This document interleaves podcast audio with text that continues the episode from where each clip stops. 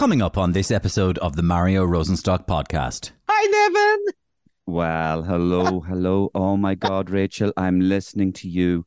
I have been having a problem. I think I have narrowed it down that I am the nicest, nicest cook on the telly, but I'm getting too much competition from you because you're kind of moving slowly into my nicey picey space.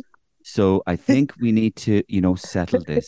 We need to fight it out. I know that your son Joshua is into MMA.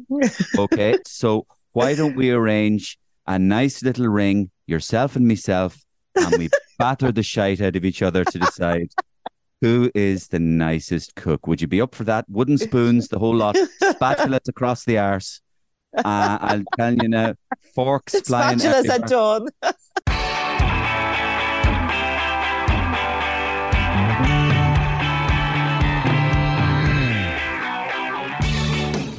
Well, Rachel Allen needs very little introduction. A very familiar face on our screens and a best selling author, Rachel has carved out a highly successful career for herself in the culinary world, both in Ireland and abroad. But did you know that her grandfather escaped from a concentration camp? Or that she has very strong views on veganism that might surprise you? Or were you aware of what her favourite curse words are? Rachel and I get into all that stuff and more on this episode of the Mario Rosenstock podcast. We used to laugh with our friends, anyone who was from outside Dublin. Like they go, ah, the culties. Yeah. And I feel like I was quite ignorant, really, about how how sophisticated the rest of the country could be. That I mean, it's I can't believe I'm even just saying it, but you know, it was. How I- I just- sophisticated the common people actually are. Can you actually get down into the ground and meet them? I'm really worried about this whole vegan movement. The amount of this vegan food that is being sold is so processed. They've got a million different ingredients on the back of the packet. If you can't pronounce all the ingredients, they shouldn't be on the packet. I find it really concerning.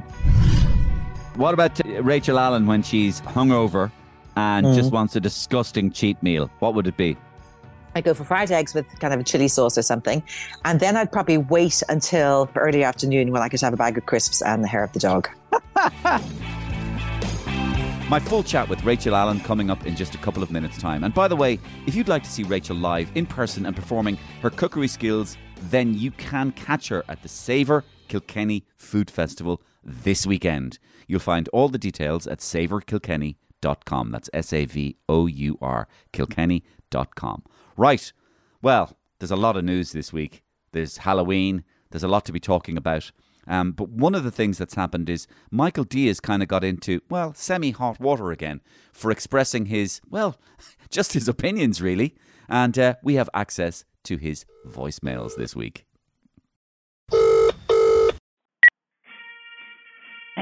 yes, indeed. You've reached the office of the President of Michael D. Higgins. Please leave a message after El Tone. Viva Cuba! Uh, President Higgins, it's uh, Taoiseach here, Leo Varadkar. Um, listen, I think you've really got to uh, pull back on these public interventions and uh, these uh, uh, opinions. Uh, they're becoming a little bit uh, much, in my view, and you're too close to the line. Uh, can I call in on Sunday? Uh, I'm actually doing the marathon, um, so I could swing by when we um, uh, get to the Phoenix Park leg. Uh, thanks. Uh, urgent. Thank you. Yeah, how are you doing, Mr. President? It's Patrick Kielty here, loving your frequent and rumbustious interventions into public life. Would you like to come on the couch this Friday night yourself, Joe Brolly, Eamon Dunphy, and just let it rip? Give me a call. We're struggling. Michael D. It's George Hook here.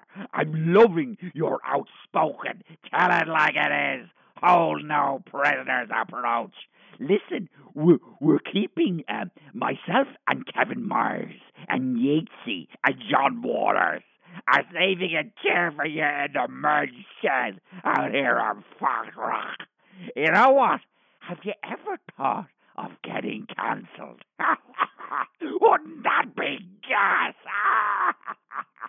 Hi, um, this is Jeremy from Sky Sports. Um, President Higgins, I got your number from Roy Keane.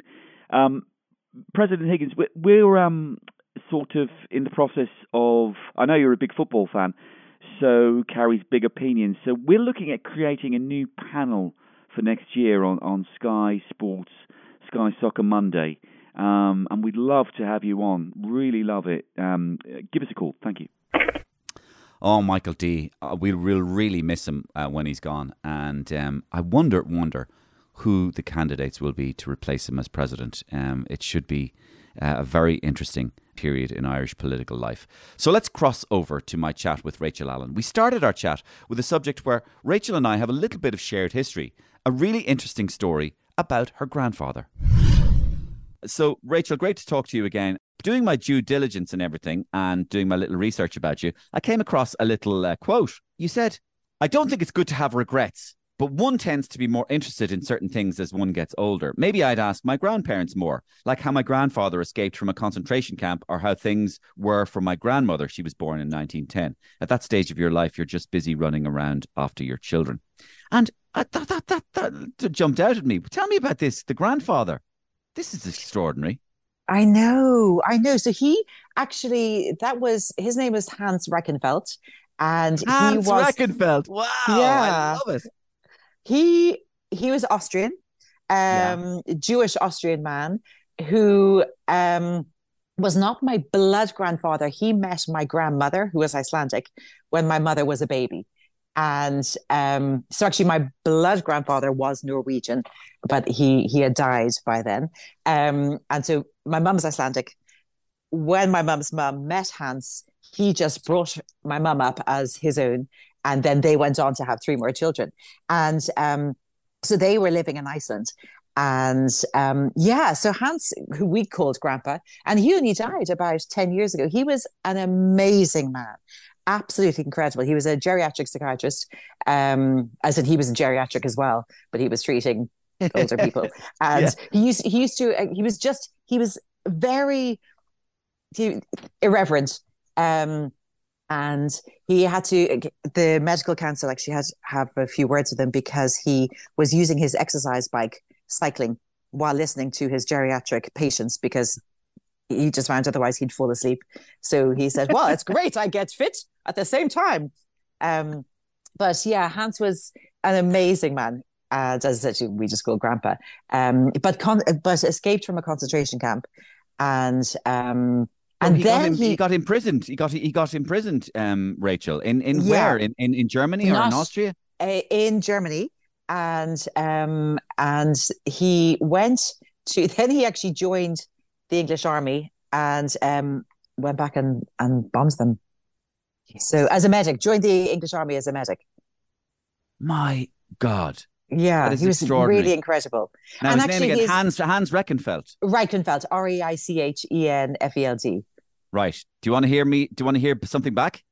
I would love to because with Rosenstock, I guess there's Yes. So my grandfather was called Georg Rosenstock, and he was a German medic officer in the German army during World War II. And he was only Oh, 20, 22 years of age, kind of from that kind of class of Germans that he was in the Wehrmacht, so the, the army, but that kind of class of Germans, fairly middle class, that kind of knew this was all madness, this stuff that was going on. But of course, as members of the regular army, they they just got on with it. And he said he was a medic, and he was posted to the Isle of Jersey, and Jersey was a Channel island that was occupied by the Germans in the Second World War. And there he met my grandmother, who was a nurse from Athenry. no. Yeah, and they Oh, fell in love. goodness. They saw out the rest of the war in Germany, and then he emigrated with her to Limerick, where he became a famous doctor in Limerick and a kind of the German doctor, the kind of tall German doctor you can imagine in the 50s and 60s would have been quite exotic Yeah. uh, in Ireland. So, in, in, in many ways, you and I have a kind of a there's a kind of a an, an overlapping there, isn't there? Isn't that fascinating? Yeah. What they all what they all went through. Yes. you know we as their grandchildren so so grandpa wrote an autobiography self-published it um and um it's actually in storage at the moment because we are in an in-between house we're calling it um and but i want to actually get it back from storage i need to just go and try and find it in one of the boxes because i actually just want to read it again Um, I haven't read it for about 10 years. And Yes. And I mean, of Mm. course, I mean, my grandmother, the nurse from Athenry, she wrote a book about it as well.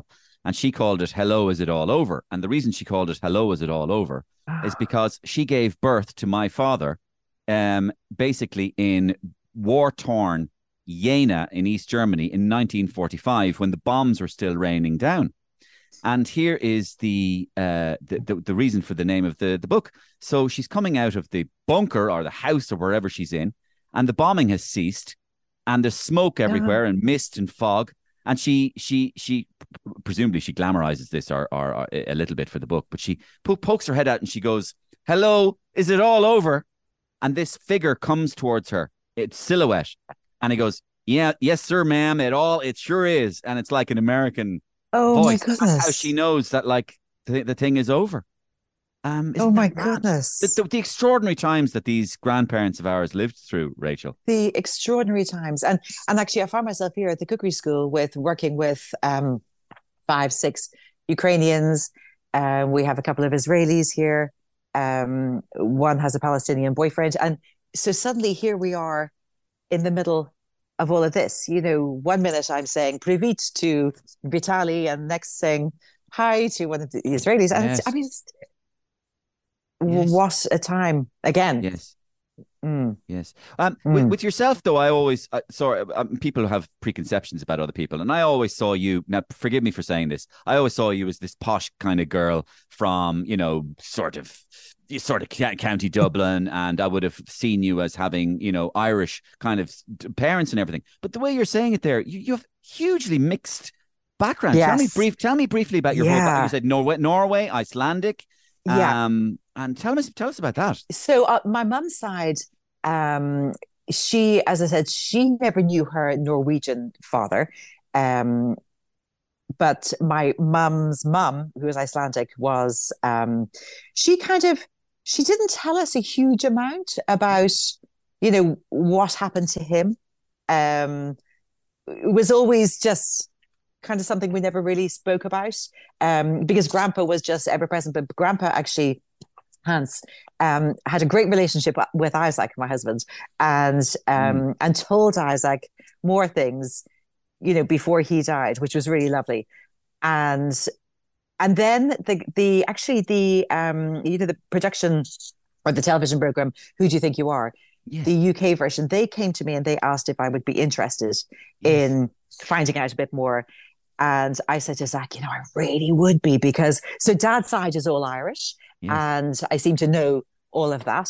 Yes. Um, came from, you know, dad, his father had shoe fan- factory, Winstanley's, that my father and his brother went into. The other brother was in Raphael and then Standard Shoes. It was all very kind of, you know, documented, well documented. We knew all that. And then I did say, I would love to find out more about mum's side of the family. But actually, when I said it to mum, I said, what do you think? Would you prefer not to? And mum said, look, let's not ruffle any feathers Yes. she kind of, I think, just you know, so funny, so funny, Rachel. Because let, I was let things just like I let sleeping asked- dogs lie. exactly. So I was asked to do "Who do you think you are?" as well, and I had second thoughts about it because, again, there were things that would be unearthed um, uh, that might not be, let's say, for for living members of the family that they would have to go through that as well. You know what I mean? Um, yeah, so Absolutely. you have to be conscious of that. You know? do. And you have to be quite Yeah. sensitive. I mean, maybe, maybe if they ask me again in 20, 25 years, but they probably won't, but then they'll be like, Rachel, Rachel, who? then I might do it. wow. So Rachel, listen, I mean that's very interesting to find out about your background, but but you know, Mm. it's, it's for, your public persona is all to do with with food and all this sort of stuff and it's been, you know, a massively booming business for not only for you but for the whole culinary sort of industry, food industry in Ireland and you know, the books and the TV and all that sort of stuff. Um I mean, was it are you surprised you ended up in this business? What like was it always going to be food, or was there a Rachel Allen who was destined to become an accountant, or a stevedore, or a hockey player, or a, an astronaut? Were you, do, on reflection, do you think you were always destined maybe to, for this kind of industry, or what? I don't know. I I definitely knew I wanted to do something creative. Um, our careers guidance teacher uh, in in I was in school in Dublin at Miss Sheehy. She used to every week I would go to her and I'd say, she, I was always a bit kind of ditzy and say, I think I might be a dancer, or I think I might be an actress. What do you think? Or I think I might be an air hostess, or I think I might be, you know, whatever. So every week she'd come in and say, Rachel, come in. What is it this week? And she was actually just always so lovely. I want, I loved art went to Grafton Academy between fifth and sixth year for a month with my cousin Mark. Mark O'Neill, he went on to do great things in Oh, fashion in design. fashion, yes. Uh, yeah. And so went with him. And I always remember on the first day, the teacher, Stephen, said, I'd love you all just to do some sketches of some figures. And I kind of thought, you know, I could be the next, who knows? Uh, I know, Marc Jacobs, he wasn't around then, but whoever. And, um, and so I started practically drawing like lollipop figures. And my cousin Mark started like doing these amazing figures, you know, with the big shoulder pads and all these things. And, and I remember looking at his bit of paper in front of him and mine, and I thought, okay, I don't think I'm I'm cut out for this. uh, literally. Um, so I love I love design and aesthetics and you know love all that kind of thing. But uh, and then thought about shoes. So my mum was in fashion actually. My dad was in, as I said, his father's um, shoe factory, Winstanley, that closed in '85 in the I suppose the second last um, Recession. um, recession. Thank you very much. And um, so, and then he went on to open another smaller shoe factory. So, so I was always interested in shoes or fashion, and I was really lucky growing up that my parents never. They always said, "Look, you'll have to find something to support yourself," but they never. I never felt pushed to do a certain thing. So, um, I always baked, baked at home, just loved that, but never really thought about it as a job. Because do you remember, you know, in the 70s, I was born in 1971, 70s and 80s, if you were cooking, you were just chefing and it was quite male dominated. And, and then, so I would just kind of bake just to do something. And actually, the same with our daughter now. She does that a lot. She's more interested in baking than she is in school, probably apart from her friends, which was same as me. And um, so I, I remember thinking about, oh, maybe I'll do drama studies in Trinity and I'll have an amazing time, or maybe I'll do shoe design in London. Never really knew, and I always felt slightly out of place in one way with all my friends because they were talking about what degrees they wanted to do, um, and there were a couple of us, Liza, Deborah, and I. We were always just like going, don't really have a clue. But then I came down to see this place, the cookery school at Ballymaloe here, um, in 89, actually, just after I'd left school, and thought I would love to just do this, go to cookery school. Because I had said to my parents, mum and dad said, right, what, actually, at one stage in fifth year, I wanted to leave school. And um, they said, you need to just finish your leaving because what else? You know, come to us with a better option so kept trying to think of alternatives and then i decided right i suppose might as well just stay on in school do my leaving. And um, then and mum and dad had said um, so you want to travel you know well how are you going to earn your money? You know how are you going to get your way around the world? And um, i said but you'll pay for it? And they said no but we'll we'll help you to learn a skill and we'll we'll support you in that but then you need to which was, I think, just such a great lesson, actually. Um, so they said when they realized I was into cooking, and my sisters, a couple of friends of my sisters, had come down here to Ballymaloe before that. Um, so they very kindly um, enabled me to come down here to do the three month cookery course. Exactly. And So- then so I realized. that- that's what. I, yeah. Then you realized when you were there. That, so, so, so describe to me this place when you saw it first. This is a kind of an extraordinary place in Irish life. This Ballymaloe House. Tell me what you saw, your experiences there, and how it changed your life. So I thought when I was growing up, I mean, we used to laugh with our friends, anyone who was from outside Dublin. Like we go, ah, the culties. Yeah. And, you know, when the new boarders would come into Alex, I was a day girl in Alexandra College, loved it. And the new boarders would come in and, but it was always like, oh, well, they're coming to Dublin, you know, much better for them. Or I didn't actually, re- I, I feel like I was quite ignorant really about how, how sophisticated the rest of the country could be that. I mean, it's, I can't believe I'm even just saying it, but you know, it was. How I, I just, sophisticated the common people actually are. Can you actually get down into the ground and meet them? Yeah. it's just ridiculous. I was that typical um, South County Dublin girl. I feel yeah. that, you know, even when I say things now, uh, Scarlett, my daughter, if I say, oh, junior school and senior school, she'll say, Mom, that's so South County Dublin. Um, right. It's primary school, it's actually, anyway, whatever. Just, and it's just a bit of a joke. It's not dissing anyone yeah. from there, of course. Um, but so when I got down here, I found it really extraordinary. I, there was a certain, um, I mean, I feel I grew up in a very liberal home but there was a certain feeling down here. Um, there was, I don't know whether it was because the Allens are Quaker, mm. um, or whether there were a lot of pioneering women around the place. But I don't mean yes. that as, and I mm. wants to go off and burn my bra. like mm, it was, mm. it, it, just it felt there was a certain um progressive, progressive, exactly atmosphere. But then I I loved also, let's keep in mind, I had never lived away from home. Yeah. And living away from home and being able to, you know, I remember on the first night, Nikki Walsh, who's also from Dublin, her and I were put into a bedroom together here at the cookery school. And we mm. both lay in bed with a bottle of Heineken and both going, mm. This is great, isn't it? Yeah. um, but actually it was it was a certain it was all ages getting on well together. There was there was just something I don't know. It was a, a combination of lots of different things that I just found yes so interesting, so exciting.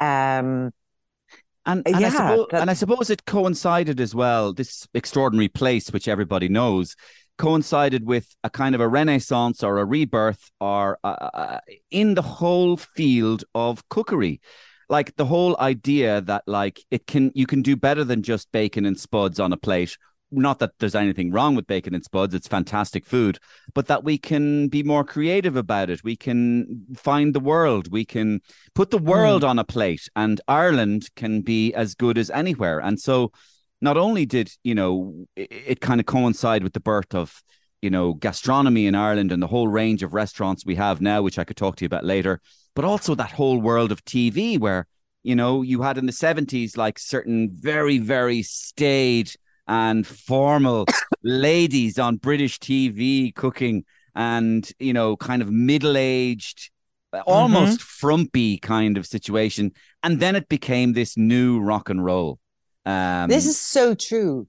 So true. It was also um, coming up to the end of the whole Nouvelle Cuisine era, where, as you say, there were either quite fuddy duddy people women cooking, or there were very stern chefs wearing very tall paper hats. Yes, yes. Um, and there was nothing in between. And then I remember hearing Mrs. Allen, Myrtle Allen. Yes. Um, and Darina, um, my mother, who went on to become my mother in law. Yeah. Hearing them talking about food and actually speaking about the quality of the ingredients as being the most important thing. Mm. And and though I was really lucky to grow up with really good food, mum always had something delicious cooking away, even though she yes. was working. And um, but it, it, it struck me for the first time about okay, if you start with good produce, you don't actually have to do very much, and that can be just fantastic in itself. And you don't you don't need to fuss around.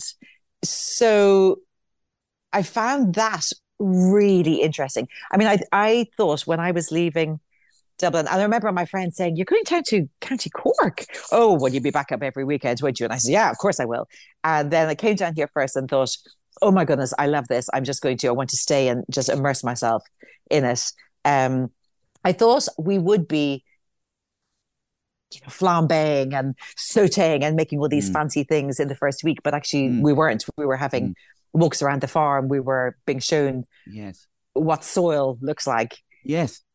And at first, I thought, and I remember remember thinking because Darina used to just run around it. Well, she still does run around everywhere, actually, but she always used to wear long flowing skirts, and you'd kind of hear the ruffle of her skirts. Um, you know, before you'd see her, and then and then she would literally be saying, "Look, this is soil. This is you know, these are seeds. This is," and it was totally different to what yeah. I expected, and mm. I it just on the first day, and I remember saying to Nikki, who's still my great friend, Nikki Walsh, and um, as I said, she and I were just put in a room together here on the farm while doing the cookery course. And we both just said, Oh my God, this is amazing. We just loved it. Just loved it, loved it. Yeah, it was Yeah. really great. So it was born from a kind of um this place kind of imbued in you a kind of a passion for natural ingredients and a passion for where food comes from and the origin of food and a- a- and what is it all about ultimately at the beginning the very the, the very beginning. And I, I wrote down a word here because I think this word is very you know um this word is very uh, you know de rigueur at the moment and mot du jour the the sustainability word. But I think was wa- wasn't Ballymaloe kind of ahead of the ahead of the curve when it came to sustainability. And tell me about that. I totally agree. And I'm sure there are lots of other places, you know, that were ahead of- of the curve as well. But it is so funny. Sustainability, provenance, um, you know, local, buying local.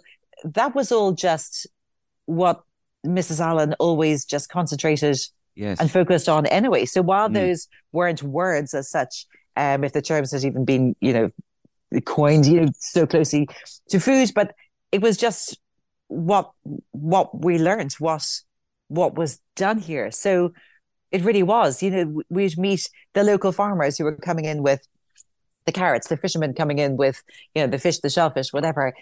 And and it that just became what what we just got to know as right this is this is how it is this is how it Mm. should be which was just incredible yeah and also also we were learning about what the cookery school so the cookery school farm is about three miles away from Ballymaloe House Farm um both separate farms with houses on them and um at the cookery school which is where I am now um it, it is now an organic farm, but then it hadn't actually been given its organic status.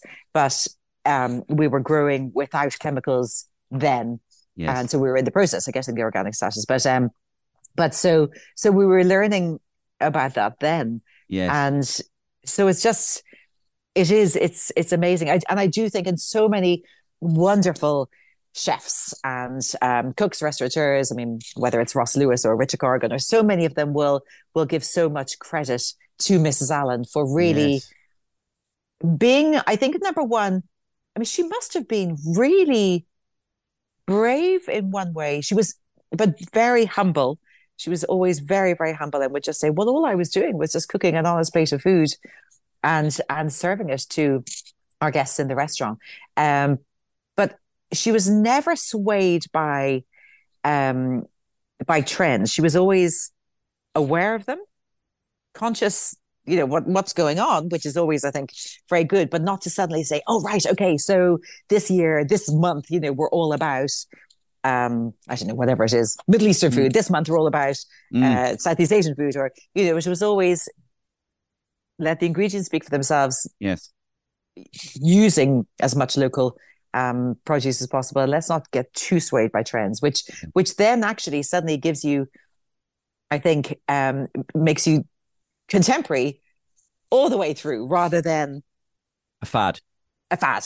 Yeah. Yeah. And are Mm. you teaching and coaching, uh, if you like, uh, all the time? Yes, yeah, Yes. yeah, and I love it. I just, I love it. I Yeah. I love teaching. I just love being here at the school. Um, I'm always inspired by by the produce that's coming in the door. That by the students. I love I love people. So listen, then how did TV happen? I was giving a bread course and a baking course here at the cookery school.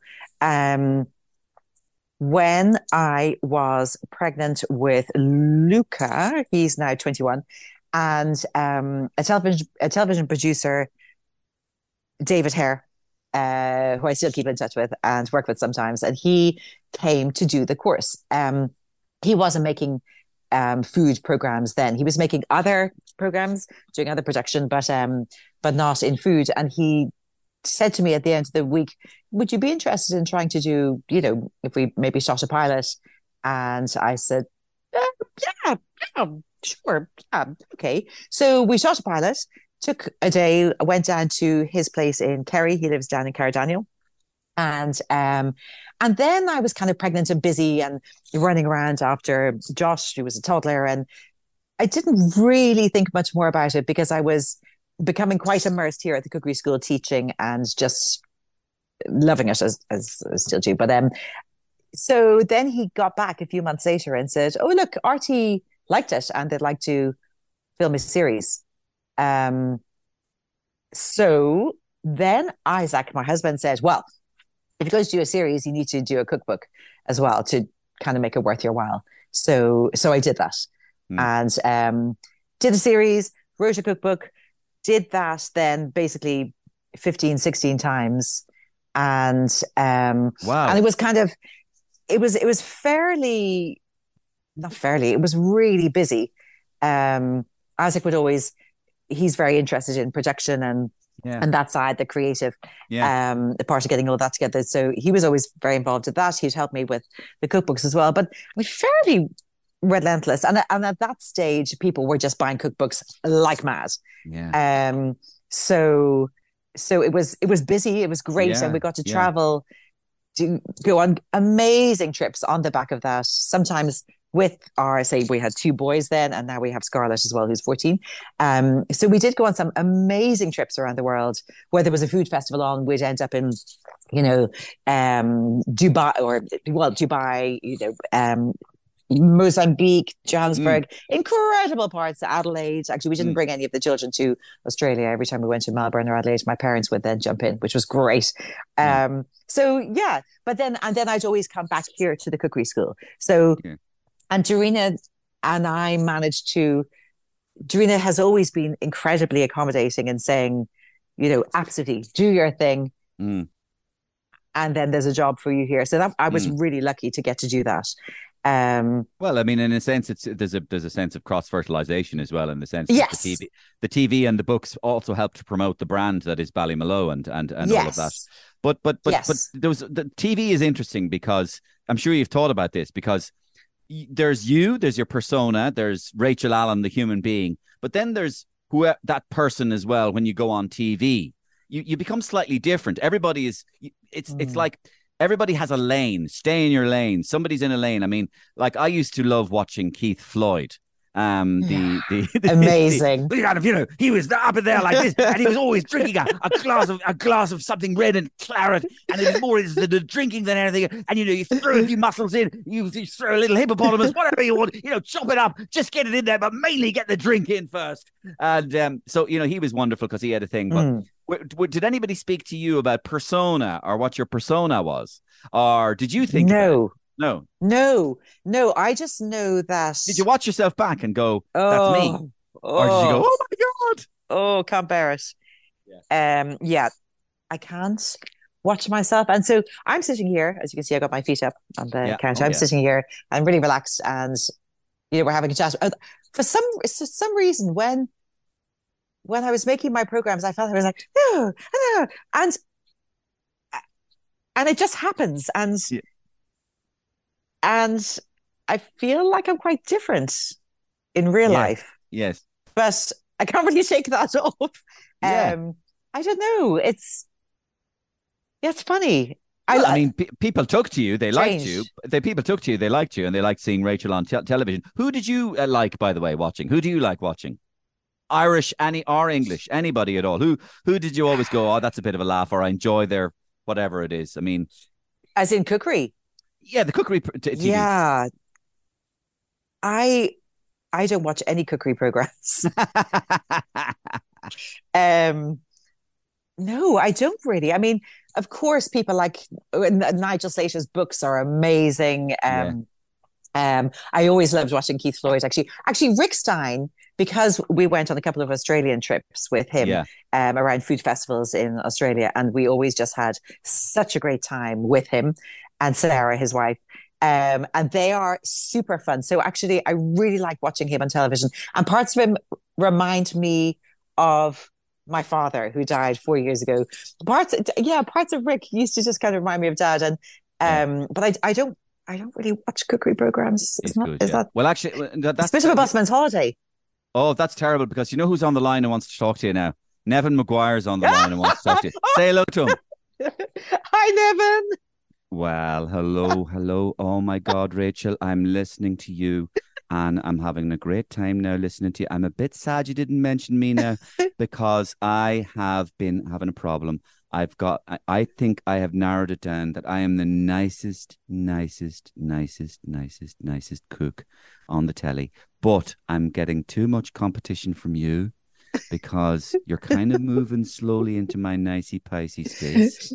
So I think we need to, you know, settle this.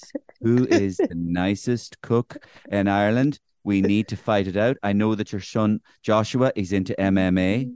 Okay. I know that's martial arts. So why don't we arrange a nice little ring, yourself and myself, and we batter the shite out of each other to decide who is the nicest cook. Would you be up for that? Wooden spoons, the whole lot, spatulas across the arse. Uh, I'll tell you now, forks flying Spatulas everywhere. at dawn. Spatulas at dawn, uh, forks flying everywhere, colanders, people's faces being put through colanders. I can get quite nasty at times. I know it doesn't look like it, but you know, we'll have to settle that. Is that all right with you, Rachel? I love you, Neven. We have had some great nights out together. Do you remember that night in Belfast? Techno, techno, Yeah. techno, techno. You know I love me techno. he was I actually telling he was telling me about his DJing days. Oh I my love me goodness. techno. I love me techno. I love me techno. The harder, So the I more do. ruthless. So I do. Uh, The more ruthless the techno, the better. Techno with a colander. The colander on me head. Dish, dish, dish, dish, dish, dish. That's what I love. I love that. Fair play to you, Nev- Neven. Jesus, he's he's he's a, he's a nice guy. As I said, I used to love um, Keith Floyd, um, and uh, and all that sort of stuff. So yeah, it, no, it is interesting. How about Ireland? I mean, do, uh, like, I, I know nothing about food, but I am tempted to say, you know, when I'm talking to when I'm having a pint with somebody in a town or whatever, and it ever gets onto the subject of restaurants or food, it'll pretty much be agreed by whoever I'm with and myself that Ireland has come on leaps and bounds in the last 30 years. I mean, I'm still from the generation that remembers 1986 when you would get a look, you would get a side eye from somebody if you said lasagna or chicken Kiev. Like chicken Kiev was. Oh, I love a good chicken Like- Kiev. Oh, I know, but you were regarded as having notions if you asked for chicken yeah. Kiev. Oh, On lasagna. Lasagna was notions as well. Like, oh, who are you? Who's your man, by? Do you want lasagna? Who the fuck do you think you are, by?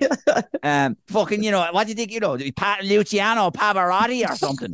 And like, so you know, it's ridiculous. So, well, we have come on leaps and bounds, isn't that right? And if so, tell me a little bit about how you feel about Ireland food, and do we compare well with the rest of the world, or have we caught Oh up? yeah, absolutely.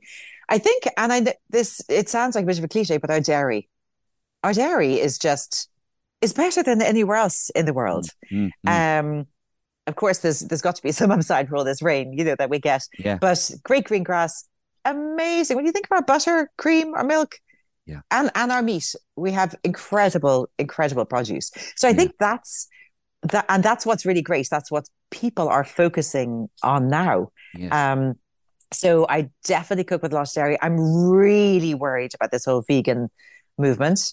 Mhm. Um, I find it just crazy. I think so much of it is driven by marketing. Mhm. Um, the amount of you know people who are talking about veganism and sustainability, and then their coconuts and avocados like to beat the band, um, being imported in from yes. goodness knows where. Um, I and also I just think it's it's when people try and eradicate all these things from their diet and then try and take them back into their diet, so often their bodies fight them. Um, Yeah. There was a girl actually, Hannah, who did the 12 week course here about a year ago, and she couldn't take dairy. And I remember saying to her, Hannah, what is it? Were you were you born with this or what is it? And she said, Oh, I was really stupid when I was 16. I was vegan for a year. And then when I tried to take dairy back on. So but I but also the amount of this vegan food that is being sold. Oh, I'm never going to get any vegan vegan um, pro, um um, uh, sorry, vegan. I'm never going to get any vegan companies approaching me, am I now, for paying me lots of money to front a campaign? but anyway, I don't mind. I mean, no, but, but, but, but it's interesting. Yeah, go on. so much of this food is so processed. If you look at these vegan things that uh, they've got a million different ingredients on the back of the packet. If you can't pronounce all the ingredients, they shouldn't be on the packet. Um, I don't know. I just I find it Hmm. really concerning Mm-hmm. for for what it's doing to you know brainwash teenagers um, and younger. Um, so I b- believe in sustainability. So I believe in uh, supporting. I'm sorry, I eat meat. Not I'm sorry, I eat meat. I do eat meat. I'm not going to apologize for it. Um, I I seek out better quality meat. Um, and while that's all very easy to say, oh, you must seek out better quality to meat, better quality meat, eat it as often as you can afford to.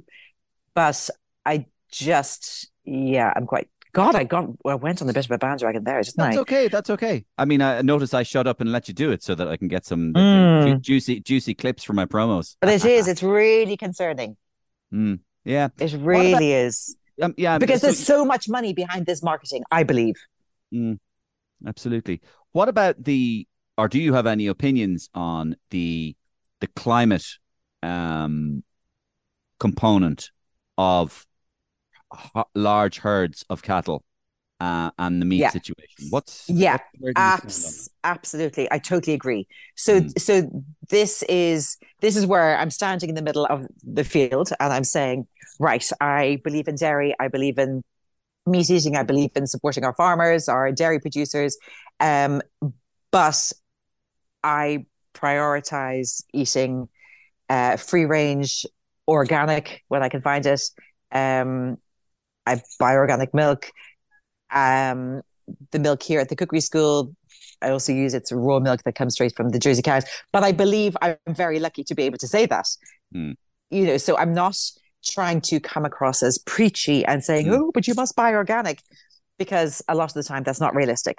And um, so yes, I believe it, but but I realize that the mass produced, a lot of mass produced meat is um, definitely having a, a negative impact. So yeah, eat less Mm. meat, but but don't try and replace them with avocados and quinoa Mm. and coconut oil when when Mm. there are carrots and parsnips down the road. Sorry, we have another call uh, on the line. Jeepers, Oh, you're, no. you're, pop- you're popular. They're, they're, see the, I see. I always get the thing. They ring up. They ring me up beforehand. I I put out the word basically going, "Who's on the podcast?" And then people ring me up and go, uh, you know, well, I'll be listening to that live. So can you get me on the air? So Daithí Ó Sé is on the line. So say hello to Daithí. I love Daithí. Hi, Daithí. Well, girl, how are you? Skelp, skelp it on down. Now it's great to talk to you, but I have a bone to pick with you, young Rachel Allen. You know that you you are only down the road from the Today Show. Myself and Maura Derrane, we shoot the Today Show in Cork, and we have cook on nearly every day. Now, every day I am starving with the hunger, so I am. And you are never, you're never in our cookery room. Why aren't you never up here? Why are you never cooking for me? As you know, I could eat a nun's arse through a convent gate because you are a horse and cart of a woman, Rachel Allen. And I want to see you stirring and popping and canoodling around my kitchen and putting a big plate of homegrown organic beef in front of me so I can scalp it on down. Why aren't you here? And when are you mm-hmm. coming in next? Well, Actually, I'm going to be in there um, in November. I think in a few weeks. are you? Yeah. Oh, so you're going on the Today Show? Yeah, I am, and they're always so lovely, and always say, you know, do come back and everything. But it, it is quite busy here at the cookery school. But, Yeah. but uh, yeah, no, I love, I love going I've, in there. I, have been on the Today Show a few times, and obviously I talked to Daithí um, when when he's off air, Yeah. and he does tell me he doesn't. Mhm. He actually doesn't eat before he comes on, so he can actually do his eating on the show. I he love actually it. He actually just uses it as meal times. Daithí and Maura love their food. I love that. Yeah. They are they're great to cook for because they actually really enjoy it. Yeah, yeah, yeah, they are. Mm. And that, that was Daithí. Great to hear from him. Mhm. And um, what was I going to say there? Um, oh yeah, like, are you a tough person? No. You're soft. Mm, I think so. Are you? Maybe I'm tough in ways. I think some people who think. I think some people who think they're soft are actually secretly I tough. think I'm, I'm quite resilient. Mm. Sensitive but resilient. Yeah, yeah. no, like for example, I would say, for example, I'm learning. When you get older, you try to learn a bit more about yourself, and um, I've always, fe- I've always figured I'm a very sensitive, fairly sensitive individual, and um, but actually, and that I take that I take things to heart. Mm. Having said that, what I've really realized is I'm actually hugely resilient, and even though I take things to heart, I can still get on with things. Yeah, get back Um, in the saddle. And, and so I think I'm I'm soft, but actually I'm quite resilient, which is something I've taken me a long time to figure out. I didn't know it. But, But that might have been helped by years in the spotlight in the media where you're you know now some things. things are said about me and I'm thinking, well, they've said worse, so I'll be fine. Well, yeah, this is kind of what and I it doesn't change me.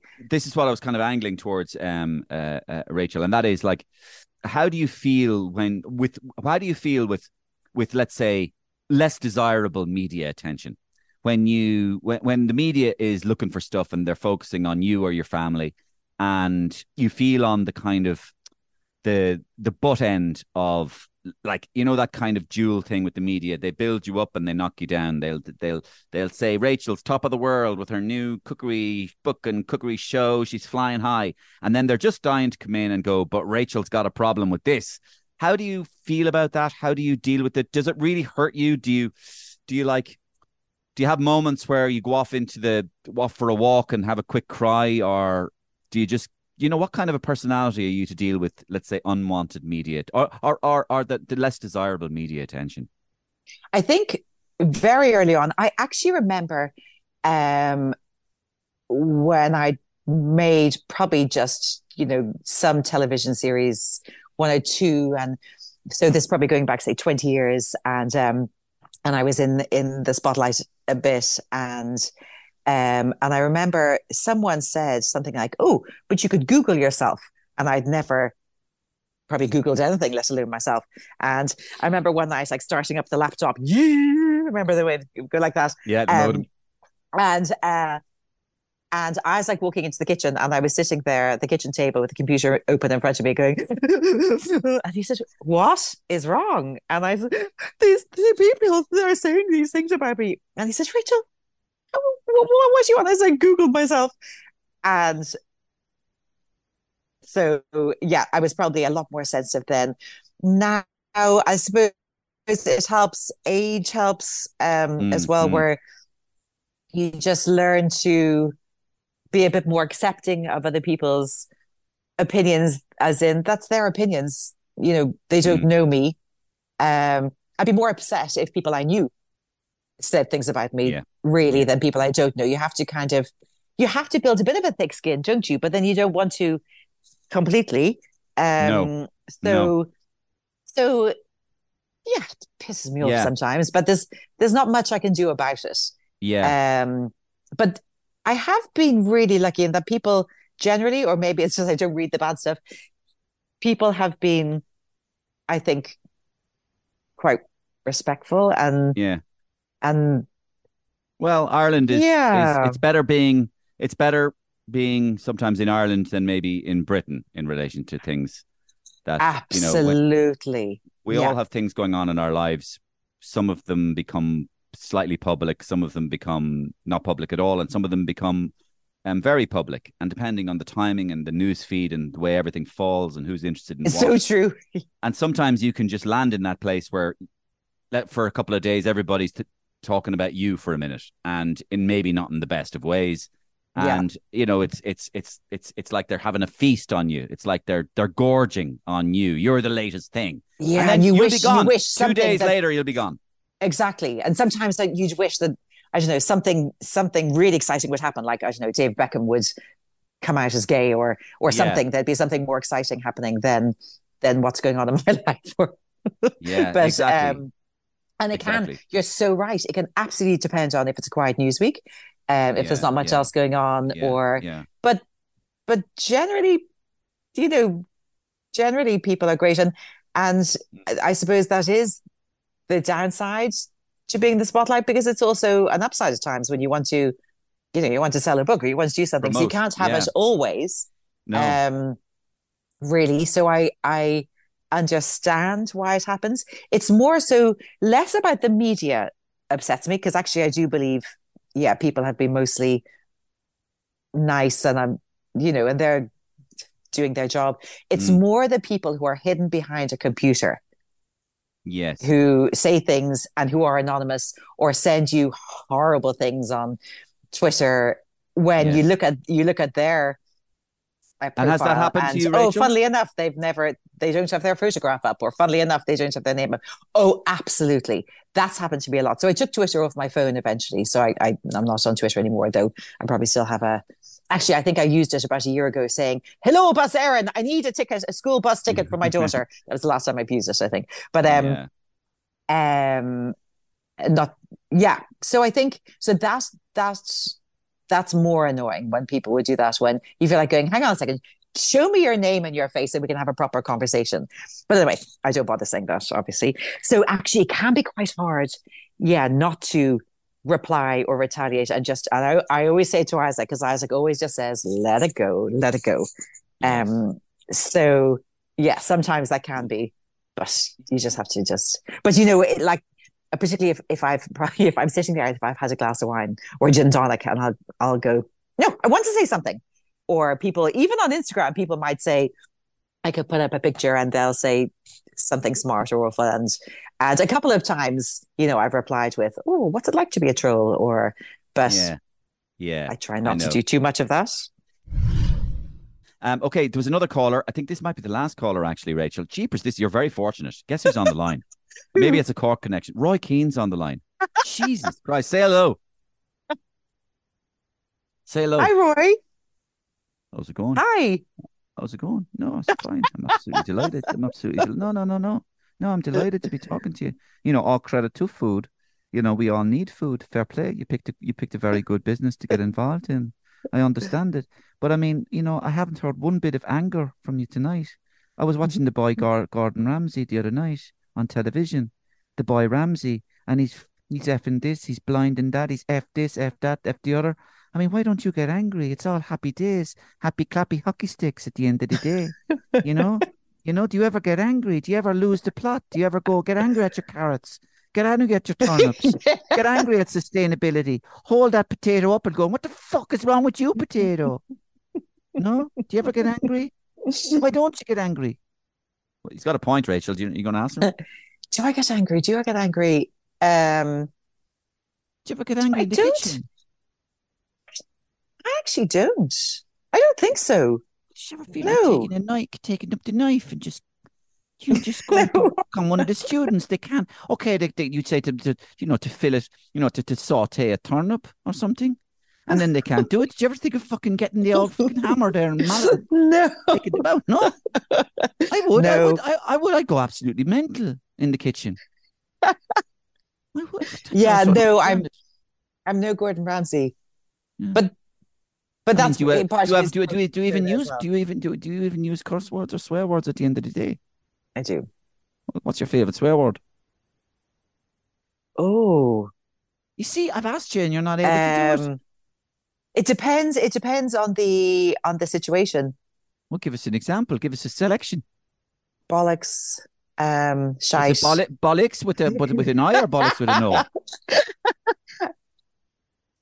probably that- with an O actually CKS Oh, no, that, that's a person. That's a load of bollocks. Oh, sorry, thing. That's a load of bollocks. Okay, or he's a bollocks. Is this about Isaac now again? Is it? no Okay, so bollocks. Yeah. Bollocks shite um Shite, shite. That shite's a good one. Okay. yeah La- langer, uh, oh that's a great cork one langball,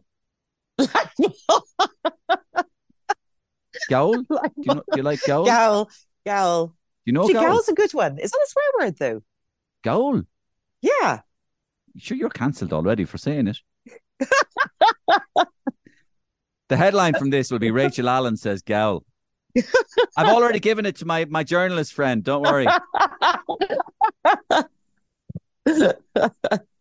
Uh, listen, what's your favorite cheat and a couple, a couple of kind of other ones, but just for the very odd occasion, for more choice Right. situations. Would they be posh words like bosted? oh,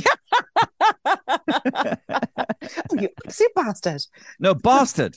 Bastard. Bastard. um, come here. What about um, Rachel Allen when she's hungover and Mm. just wants a disgusting cheat meal? What would it be? Um, um, um, um, it could be. Mm, you see, I I would need something like fried eggs with Mhm. chili sauce. Mm. Something something like though. Tabasco or yeah, Yeah. but you know you're going to feel slightly better after it as well. Yeah, I get you. I get the Tabasco kick. Yeah. But you've got to give me something better than that, though. Come on, dirty, dirty, um, fi- dirty, filthy uh, takeaway. Oh, see, we don't really have that many takeaways. Well, we have takeaways, but um, uh, uh, I don't know, pizza dipped in garlic mayonnaise. Um, Ooh, okay. uh, but if I was hungover, I wouldn't have that because I'd definitely feel worse. Oh, really? it. I'd go for the fried eggs. Hold on, what Yeah. would I go for? Oh, I know. I'd go for fried eggs with kind of a chili sauce or something. And then I'd probably wait until this is say if it's a Saturday or a Sunday, obviously not on a work day. I'd wait until kind of early afternoon when I could have a bag of crisps and the hair of the dog.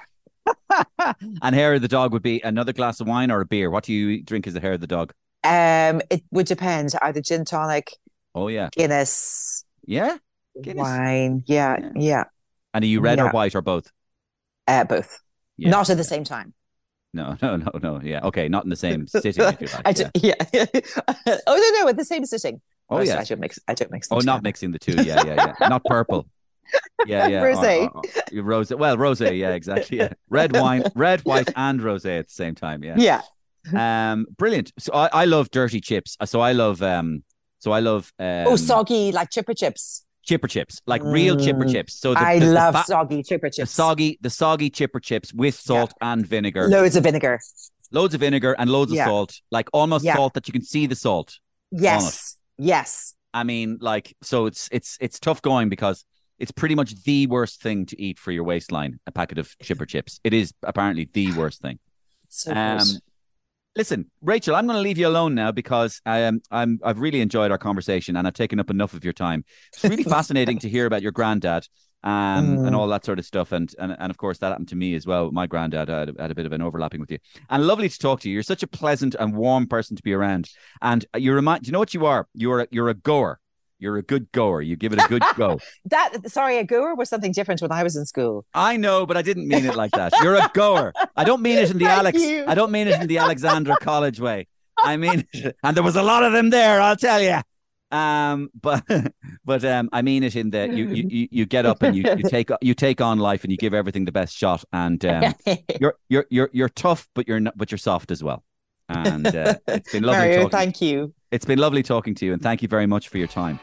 Thank you. It's been really lovely talking to you too. Thank you. Thank you, Rachel.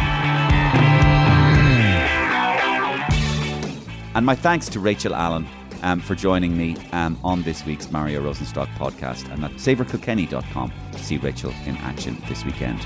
You can get in touch with me, of course, Mario Rosenstock at gmail.com. That's my personal email for this um, podcast. I read them all and I get back to most of them. Um, with any suggestions or comments you have, uh, more than welcome ideas for sketches, ideas for guests, or just feedback, constructive criticism, um, or other. Thanks very much. See you same time, same place next week. Oh, by the way, tell one other person about this podcast if you can. Bye.